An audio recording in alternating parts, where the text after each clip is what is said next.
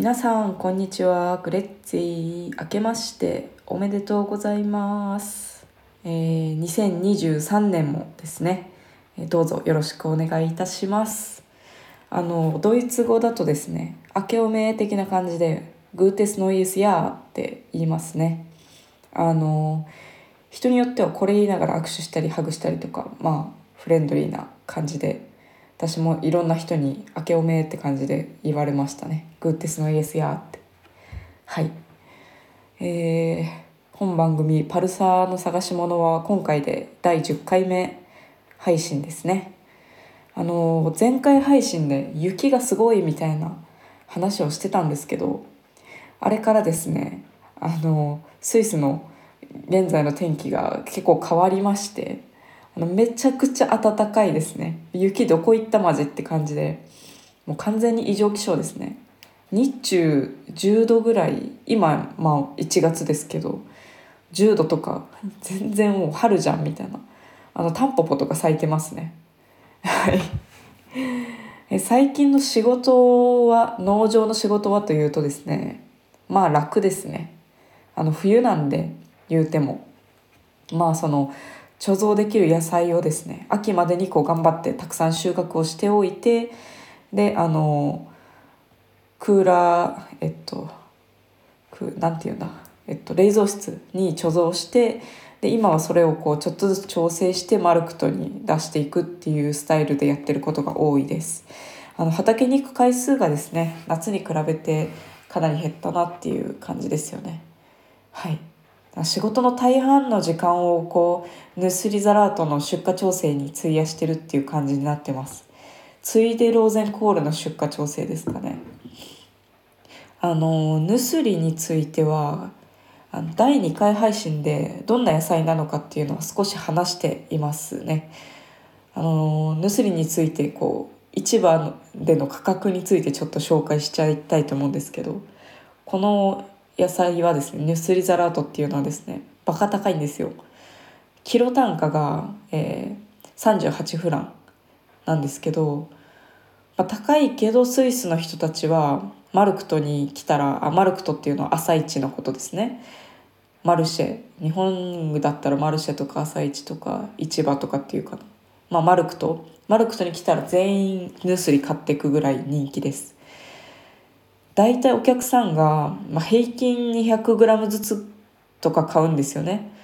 200g ずつ買うとまあ7.6フランですよね。1人当たり。で私たちがこうスタックできるケースにヌスリザラートをこう入れてマルクトに持っていくんですけどトラックに積んでね。1ケースあたり2キロくらい入るんですよ。でまあ金曜だったらまあ、今日収録してるの金曜なんですけど今日も多分12ケースとか売り切ってると思うんですよね。市場に行ってマルクトに行って。うん。これ間違いなく冬の主力商品ですよね。こう夏よりも冬の方がやっぱり品数は減ってしまうので、まあ、トマトとかね全部なくなるんできゅうりとか。うん。でまあお客さんの購買意欲ももちろん落ちちゃいますよねそしたら。まあでもその分はねこの高級なヌスリでこういつも通りの客単価をキープしていこうぜっていう感じなんでしょうかね。あのー、もちろん全部のサラダがこんなに高いわけではないですよ。あの他のはキロ7フランとかかな1玉 500g くらいのなんかレタス系の野菜がこう3.5フランとかで売ってるような感じですね。なんで家族多い人とかだったらこうレタス系のやつをこう何かしらこう組み合わせて例えばチコリーノロッソとガステルフランコを一玉ずつとかって感じで注文されていく方が結構いますね。で、まあ、ヌスリも今食べたいからちょっと、ま、150g とか 200g プラス買いますみたいな家族の人数が多い人はそういう買い方するケースも結構多いですね。でマルクトのやっぱ面白いところはこうお客さんたちのこの野菜の買い方からなんとなくその人のこの性格だったりなんか生活の様子どれぐらいの家族なのかなっていうのとかも分か分かるじゃないですか結構そういうのが面白いんですよね。はい、でまあやっぱり私は接客もしてるので別に日常会話とかは全然今でも下手くそなんですけどこう接客ドイツ語だとまるで私がドイツ語を流暢に話せているかのような感じになるんですよね。それもなんかちょっといい気分ですし。はい。まあ正直マルクとの仕事はここの私の勤めてる農場の業務の中で一番楽しい仕事だなって私は思ってますね。はい。でまた話は変わってですね。あのこの前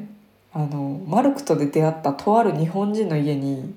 突然遊びに行ったんですよね。あの土曜の夜に夕飯食べに行こうって話になって夕飯食べに行こうその人の家に私が夕飯食べに行くって話になってでまあでも終電が9時とかで終わっちゃうから、まあ、それだとゆっくりできないよねってあの相手の方が言っててじゃあ泊まってっちゃえばもうみたいな話になってでまあ泊まりで行く前提で訪ねてったんですよねその日は。まあでもそのもう今はもうだから訪ねて行って帰ってきてあの今話してる状態なんですけど冷静に考えてこう道端で出会って5分話しただけの人の家に泊まりに行くって結構やばいですよね。はい。あの私たちバス停で最初待ち合わせしてたんですけど私そのバスに乗ってる間にだんだん不安な気持ちになってきてえ大丈夫かな？みたいな本当に。その時はすごい雪の景色でですね外が。おしゃれでサバサバした喋り方のマダムあ女性女性ですよマダムだったんで、まあ、危険な感じしなかったし大丈夫っしょみたいな感じでこう自分を励ましてですね待ち合わせのバス停に到着しました。うん、でまああのポッドキャストであなたの話しますねみたいなこと許可とか取ってないので、まあ、なるべくぼかして話すとそうとは思うんですけどこう待ち合わせしたバス停でこう約束の時間通りに再開したんですよ。したらまあそまあまあ高級車でお出迎えされてまずおおおってなったんですけど「車すご」みたいなこう言っていいのかもとりあえずよく分かんないんで、まあ、平成を装ってとりあえずこう助手席にスッて乗ってですねうんまあスイスってでも日本の庶民からしたら高級車だって感じの車普通にバンバン走ってるんで。まあ、こちら普通なのかもしれないですしね。はい。ちょっとこの話は長くなりそうなんで、まあ、続きははい最後にまたエンディングで話そうと思います。はい。えー、ということで今日のテーマですね、えー、オーストリア旅行ということで話していきたいと思います。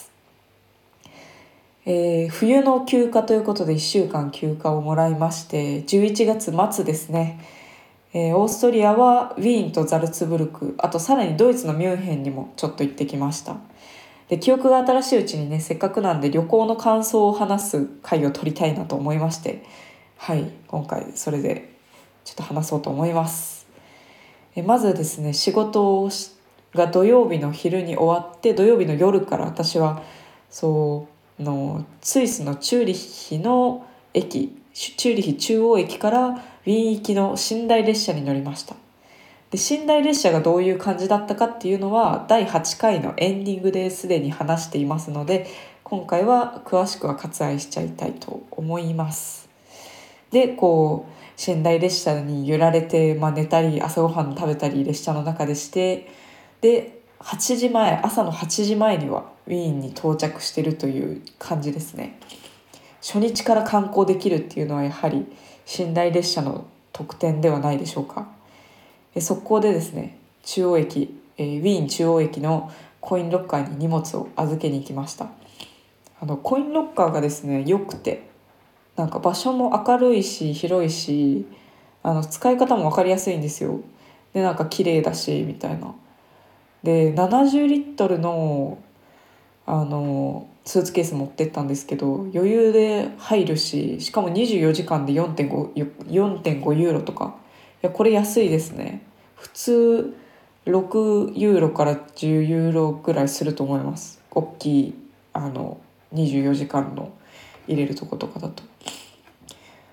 でですね、まあ、ウィーンのその中央駅、まあ、コインロッカーは全然綺麗だし危ない感じとかなかったんですけど、まあ、電光掲示板の前には結構物乞いみたいな人がうろうろしてたりするのでこう大きいスーツケース引きずってうろうろしてるのはちょっと怖いなって思ったのもあってすぐ荷物は預けました。あのこの電光掲示板っていうのが何かって少し説明するとですねあのヨーロッパの列車列車ってあの発車時刻のこう割かし直前にホームの場所が決まるんですよなんかそういうシステムなんですよねあの日本ってこう新幹線とかって普通こうあの路線ごとにこう固定のホームがあるじゃないですか普通は。なんですけどそういうんじゃないのであの例えばこの空港で見るみたいな便名と行き先と搭乗口が発表される電光掲示板あるじゃないですか空港に。あれがあのそうあれと同じようなやつがその国際線の列車が出るような大きめの駅だからウィーン中央駅だったりチューリヒ中央駅だったりそういう大きな駅には必ずあるんですよ。でウィーン中央駅の場合はその大きい電光掲示板の前が結構ちょっと怖めなのでそこは気をつけてって感じですね。ではいでまあヨーロッパではそのパネルの前にこうホームが確定するのを待ってスーツケースを持った人があの大勢待ってるみたいなちょっと面白い光景があの普通に見られますね。はい。で私はそのウィーン観光するにあたって観光パスっていうのを購入していました。事前事前に。まあ前日とかに買ったのかな、うん、ウィーンパスって名前だったと思いますね。確か。でこのあの観光パスの特典としてはですねあのウィーンのあのほとんどのミュージアムの入場が無料になります。あとはあの市内を循環してる観光バスがあるんですけどそれにも乗り放題になるのでまあ、移動がまあ簡単ですよっていうその主要な観光地を巡る観光バスにいつでも乗れるっていう券になってます。2日投資券を購入しましたね。いろんな種類があるんですけど1日券2日券3日券1週間券みたいな感じで。2日券で90ユーロとかかな。これ高いですよね。え90ユーロ高って思ったけどまあチケッとそのミュージアムとか行ってチケット買うための列に並ばずに済んだりとかいう、まあ、特典もねあるのでまあいいかって感じでなんとなく高いけどって感じで購入しちゃいました。で最初は、えー、中央駅から歩いて行けるベルベデール宮殿ってとこにまず向かいました。朝早かったんでちょっとこう朝の空気を感じながらお散歩って感じでベルベデール行きましたねでこうウィーンはですねこうバロック建築の豪勢な宮殿がいくつもあるんですよ。あのまあ、バロック建築っていうのは、まあ、いわゆるこうザ貴族のお家みたいなやつですね。16世紀からこう18世紀くらいにかけて流行ったお家の総称になりますね。これがあのとにかく横長にどでかくどでかいアパートメントって感じですかね。部屋がいっぱいあります。で内部はこうとにかくこうきらびやかに装飾がされていてですね豪華なシャンデリアに家具に部屋ごとに異なる凝った壁紙みたいなとにかく豪華みたいな感じですね。でホールとかいう名前がついてるなんかこうパーティー会場みたいな部屋もあったりとか天井が高くてねでも壁から天井まで全部宗教画で飾られててでもうどでかいシャンデリアでみたいな、まあ、とにかくこうシンプルとは対極の建物ですね宮殿とかっていうのは。でベルベデーレっていうのが誰のお城かっていうのなんですけどもちろんハプスブルク家ですよね。あんまり詳しくハプスブルク家について掘り下げてるとまあ歴史ラジオになっちゃうので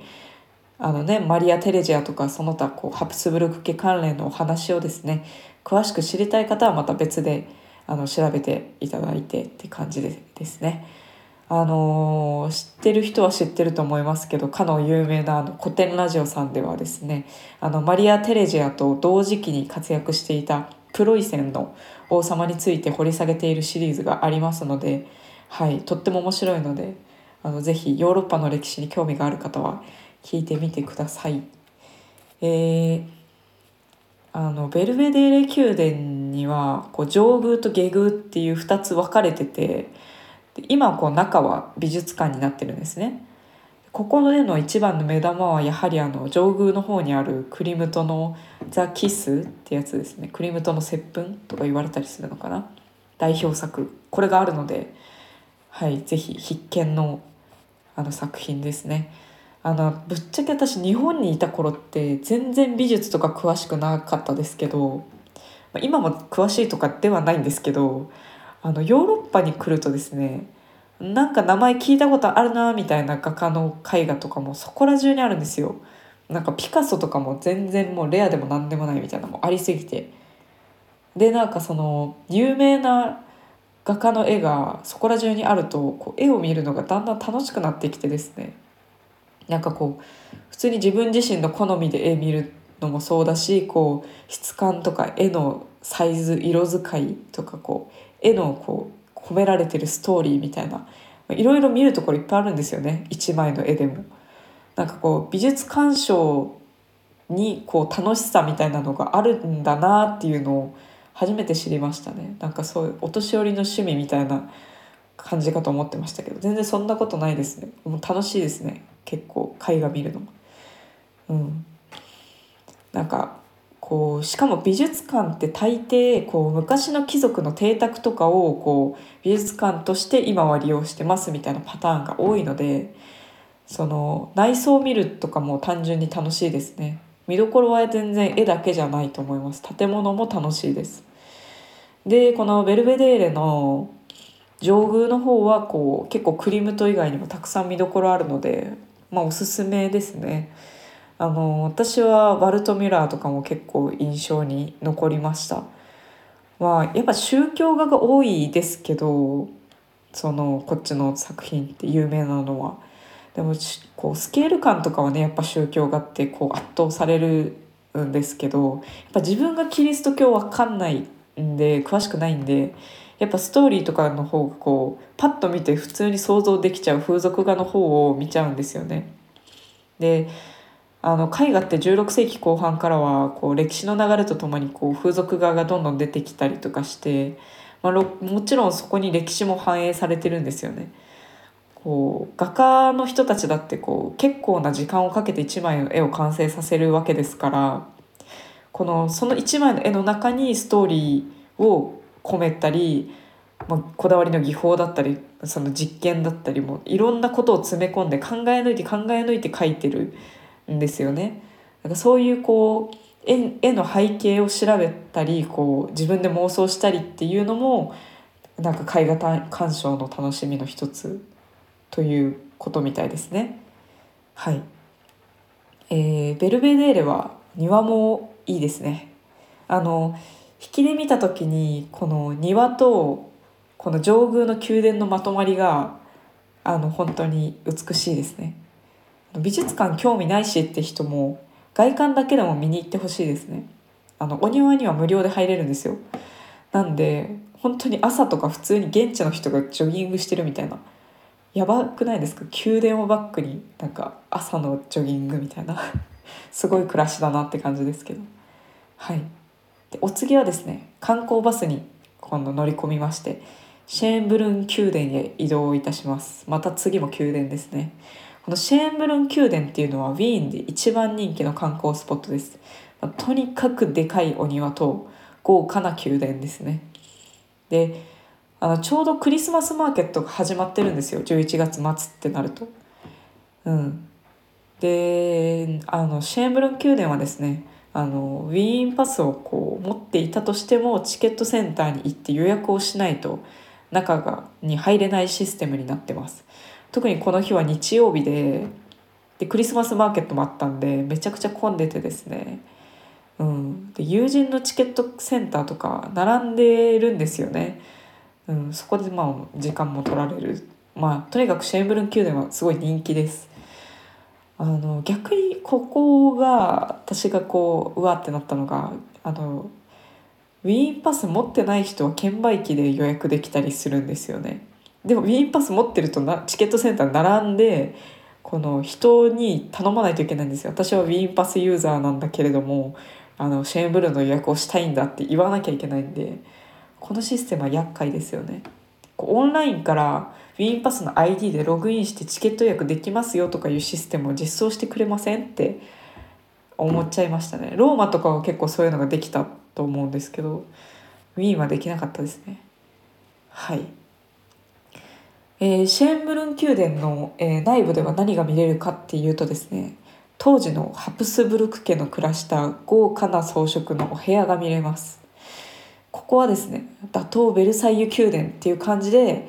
あの当時は建設が始まったと言われてます。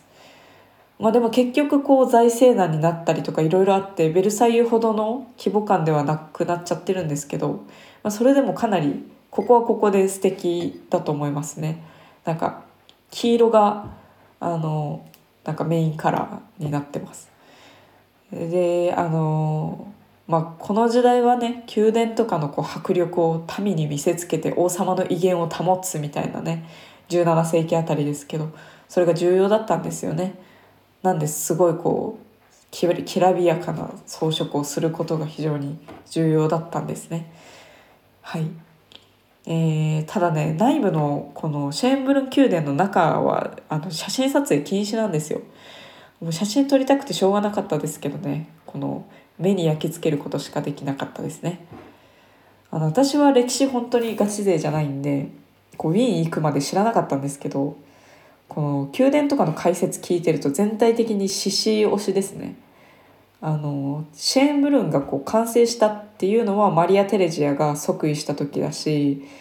こう歴史で見るとマリア・テレジアの方がこうザ女帝って感じなんですよ。けどなんか観光地は全体的に獅子の話でしたね。うん。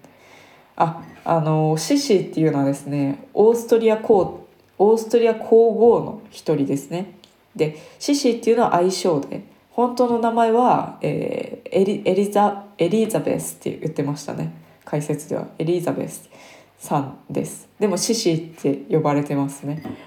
あのこの方はですね一風変わったというかこうクールな性格をしてるかっこいい女性でですね。あの政略結婚でこう王宮の方に嫁いだもののあのこの宮廷での生活にあんまり馴染めなくてでその夫のことも皇帝のこともあんまり好きじゃないみたいな感じでであの姑さんとも仲悪いみたいな。まあそれでなんかちょっと宮廷生活嫌だわっつってこういろんなとこに旅に出たりとかね。あのじゃあもう私もう美容を極めるわみたいな感じでこう美容を趣味としてとことんこうなんか美を追求して生きてきた人らしいですね。あのガイドの解説ではですねあのシシーの夫は、まあ、めちゃくちゃ彼女が愛しかったんですみたいなことが語られてるんですけどシシーは冷めてるみたいな温度差ちょっと切ないですよね。はいえーガイド聞いてるとですね初見の私でもこう結構シシーのファンになっちゃうみたいなあの確かになんかこうみんなから愛されるかっこよさとアイドル性みたいな感じのなんか方だったのかなっていう感じですね。ちょっとマリア・テレジアとかはもう最強の女帝すぎてちょっと怖いみたいな感じなんですけどシシーはちょっとアイドル性がありますね。で最後に笑っちゃったんですけどなんかお土産売り場にシシーワッサーっていうのが売られててワッサっていうのは水ですね。あのたくさん売られてましてこうシシーの肖像画の目の部分にレモンの輪切りが載ってるっていうラベルになってて、はい、シシーといえば美容マニアなんで、まあ、そこからの遊び心あるグッズっていう感じですかね。まあ私も買って飲みましたけどただのレモン水ですね。はい、まあ、1日目はこんな感じですかね。あのまあ一日通してあのですねまあうんこういろいろ考えて気づいたのはあのウィーンの観光バスってこう確かに主要スポットを移動はできるんですけど本数が限定されちゃってるのでなんか普通の電車とか使った方が自由でいいかもなって思いました。あの観光バスは1時間に1本とかしか来ないんですよね。でああとですね忘れがちだけどこうヨーロッパ旅行では有線イヤホン必須ですね。有線イヤホン。紐がついてるイヤホン。あの Bluetooth じゃダメです。Bluetooth を持っててもいいんですけど自分のスマホ用とかにね。あのミュージアムのオーディオガイドあるじゃないですか。あのオーディオガイドがもう絶対あるんですけどあれ借りた方がよくてできれば。でこのオーディオガイドにイヤホンさせるところがあるんでそれイヤホンさしてフリーハンドで回れるともう快適度が段違いなんでもう絶対持って行った方がいいですよ。旅行の時は。はい。では2日目の話もいきますね。あの美術史美術館っていうところに行ったんですよね。ここが本当にやばかったですね。あの舐めてましたね。私そのさっきも言いましたけど美術ガチ勢じゃないんであのここはあのフェルメールとブリューゲルがあるんで、まあ、この2人を集中的に見て、まあ、2時間以内くらいでさっと見終わって別の観光地とかあとウィーンはすごいカフェが有名なんでカフェ巡りしようかなとか思ってたんですけどマジで時間足りなかったですね。はい。まずブリューゲルはまあその有名な「バベルの塔」っていう作品があるんでこのバベルの塔の前は人だかりがやっぱできてて、うん、で他にもブリューゲル作品たくさん揃ってるんであの全部見て回れるんですけど私は雪中の狩人でこう終わる季節シリーズとかもねすごいあのいいなって思いました。はい、まあ、一番見たかったのはフェルメールなんではい。良かったですね。絵画芸術っていう作品がフェルメールにしては大きめなサイズの作品ですね。これが見れるのでいいですね。あの宗教画とかはまあキリスト教あんま分からんくせにこういい作品いっぱいすぎてもう見るだけで楽しいんですよねもう。なんでこうカラバッチョとか私は良かったなって思いました。なんか本当にいい作品が揃ってるってなんかすごいへなんかシンプルななんか小学生並みの感想しか言えないですけどめっちゃ良かったんですよとにかくこの美術館。うん、まあ、作品について触れるのはもうこの辺にしておいてですねあの美術館って昔の貴族の邸宅を利用してるパターンが多いって言ったんですけどここは違くて最初からここは美術館にするぞっていう目的で建物も建設されてるんですよ。これオーストリア皇帝がこう有名な建築家に依頼をしてあの18世紀の終わりに完成したっていう建物ですね。あのあのですね建物とかこう2階に続く階段ホールとかもう階段ホールもクリムトがこう装飾してたりするんですけどもうカフェもめっちゃゴージャスだしとにかくすごいんですよこの美術館全部が。でここの建物の美術史美術館の真向かいには双子の建物があってですねそっちは自然史博物館ってことでなんか恐竜の化石とかいっぱい見れますね。あのこの日はあの美術史美術館の後にホーフブルク宮殿っていうとこに行ったんですけどここには獅子博物館とあと王宮のコレクションとかがあるんですけどもうぶっちゃけホーフブルク宮殿が全然印象に残ってないですねもう。うん獅子博物館の方はその前日にシェーンブルーンをもう見に行っちゃってるんで見なくてもいい展示だったかなっていう気持ちには正直なっちゃいました。似てるっちゃ似てる。んででまあ時間なくてこう美術史美術館のあの真向かいのあの双子の博物館の方に行けてないですしこれは心残りですね。こっちもすごい有名なんですよ。ホーフブルク行かないでそっち行けばよかったなって後で思いました。で、まあ、この日はですねあの美術史美術館のためにこう一日本当だったらキープしてこうカフェでね休憩とかもゆったりしてこう全フロアゆっくり回る日程とかにすべきだったかなって後であの思い返してました。あのここはね日本語のオーディオガイドもあるんですよ。なんで本当に最高です。あのナレーションのクオリティが素人感すごいんですけど、まあ、それは若干残念なんですがあのね、まあ、そこまで求めるのは贅沢かなっていうことで、まあ、いいとして。で写真も撮り放題です。フラッシュ高なければ撮り放題。で監視員もそんなに厳しくお客さんのこと見張ってないんで鑑賞するのもすごいリラックスできます。でさらにこれも最高なんです。こう巨大なソファーがあるんですよ。巨大なソファーがほぼ全部屋に置いてあってめちゃく座り心地も良くてで座りながらストレスなくゆっくり作品見れるっていう最高ですね。であの夏とか旅行のハイシーズンだともっと多分人がパンパンになるかもしれないんですけど私が訪問した11月末の平日は平日？月曜日とかだったかな？普通に空いてましたね。うん。すごい見やすかったです。でここに限らずですねこうフィーンの名所ってこう世界中からお客さんが訪れることが前提でいろんな案内がされてると思うんですよね。なんでこう旅行しててあこれどうすればいいのかなって困ること本当に少ないんですよ。あのこの数日後に私ミュンヘン観光にも行ったんですけどウィーンを通過していったせいであらゆることが本当に不親切に感じましたね。はい。えー、3日目は他にも軍事博物館っていうちょっとマニアックなとこに行ったりあとはあのしたかったカフェ巡りもしてですね。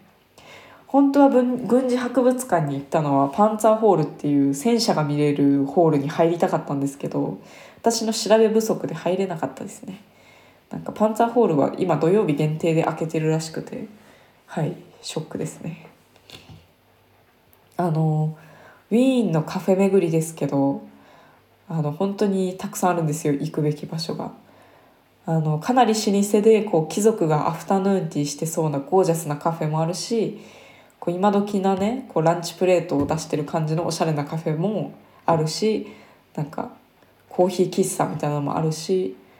あとザッハトルテっていうチョコレートケーキ皆さんご存知ですかねザッハトルテはウィーンのカフェザッハっていうあのお店があの発祥のお店なんですね。はい、そこにも行きましたしまあでもカフェザッハーは結構ほぼ観光地と化してるので、まあ、観光地だなっていう雰囲気は若干あります。まあでも記念に行くのはいいと思いますね。うん。15分ぐらい並べばさっと入れちゃうんで。で良かったのがカフェラントマンってとこにも行ったんですけどなんかここがすごくてここはちょっと高級志向なあのカフェの一つなんですけどなんと入り口入ってコートと荷物を預けるクロークがあってねびっくりしましたね。まあね高級フレンチとかホテルじゃあるまいしって感じですよね。なんかカフェって名前なのになんか荷物預けるんだみたいな。コート預かり場所があるんだってちょっと驚きでしたね。でなんか店員さんななんていうんですかね店員さんのこと。コーヒー運んできてくれる人たち。あのギャルソンはフランス語か、まあ、なんかピシッとしててスーツみたいな。なんか特別な気持ちになれますね。カフェザッハーよりラントマンの方が雰囲気は良かったですね。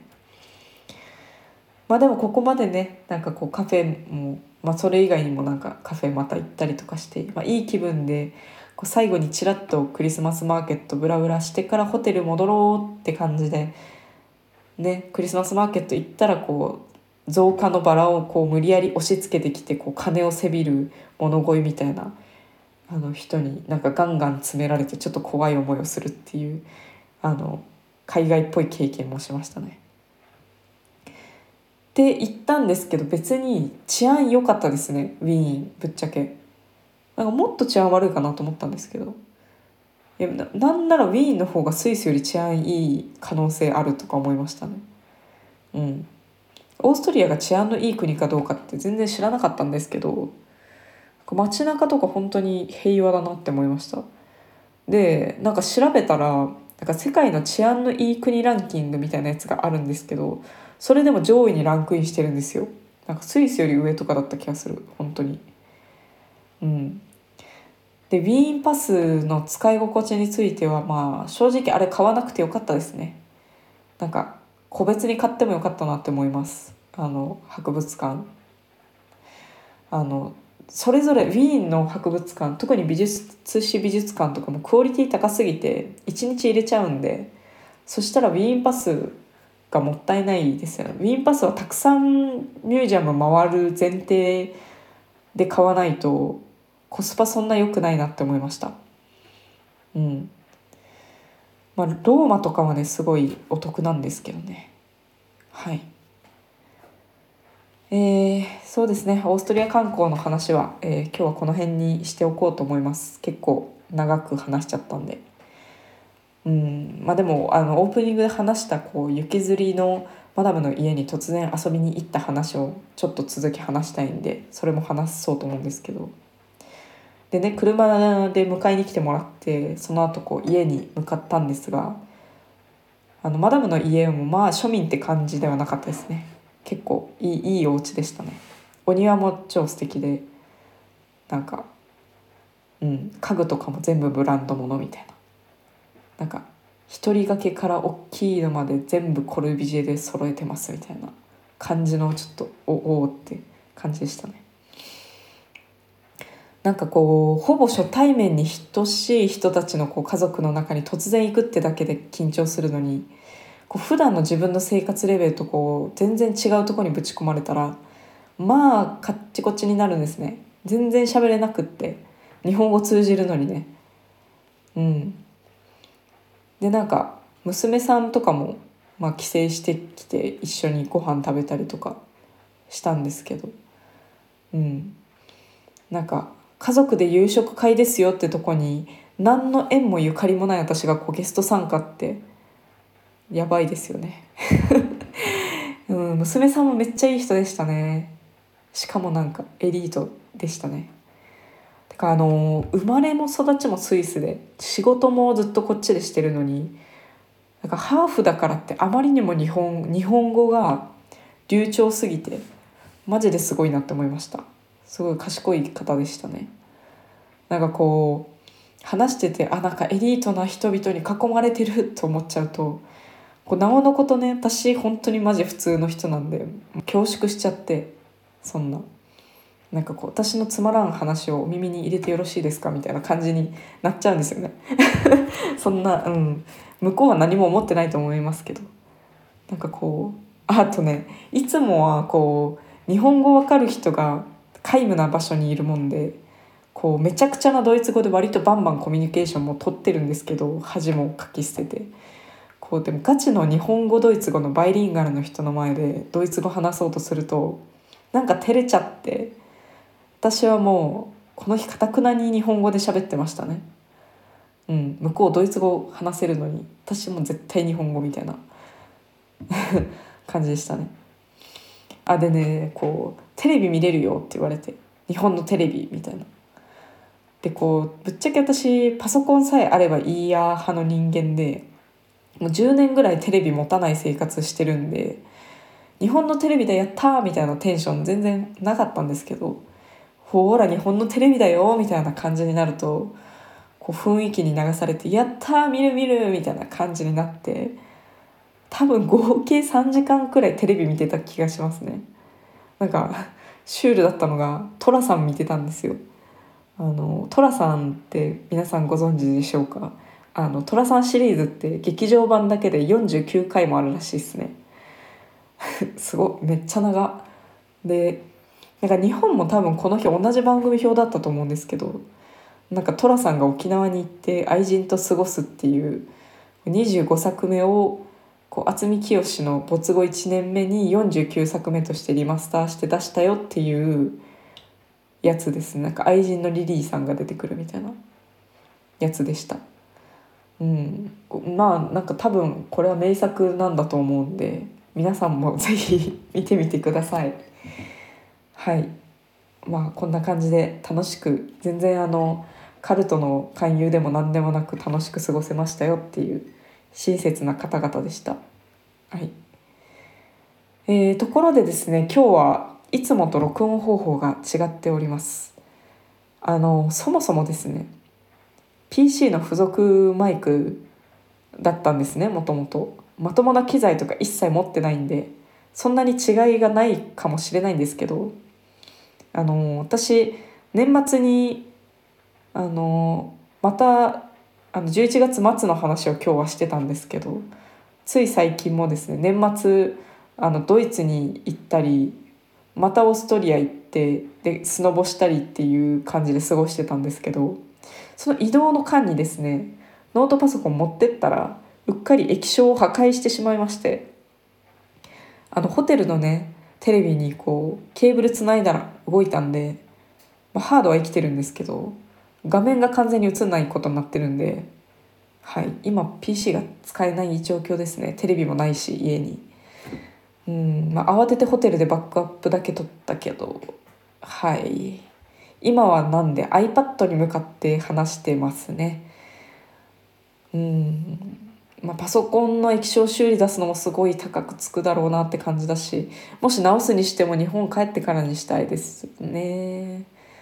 うんとにかく PC 使えないの不便すぎるんでもうモニターどうにか入手しないとなとは思ってるんですけど。あの昨日シェフィンがあの夕飯ごちそうしてくれたんですけどあシェフィンっていうのはドイツ語で女の人のボスのことですね。あのシェフィンがなんかグラタンにグラタンプラスそのグラタンの付け合わせにりんごのコンポートっていうこう謎の甘い料理を出してきて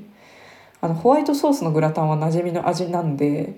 うん、日本でもまあ食べるよねっていう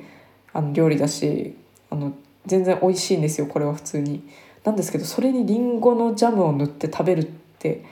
これはスイスですよね。なんかドイツでもハッシュポテトにりんごのコンポートついてきたりするんですよ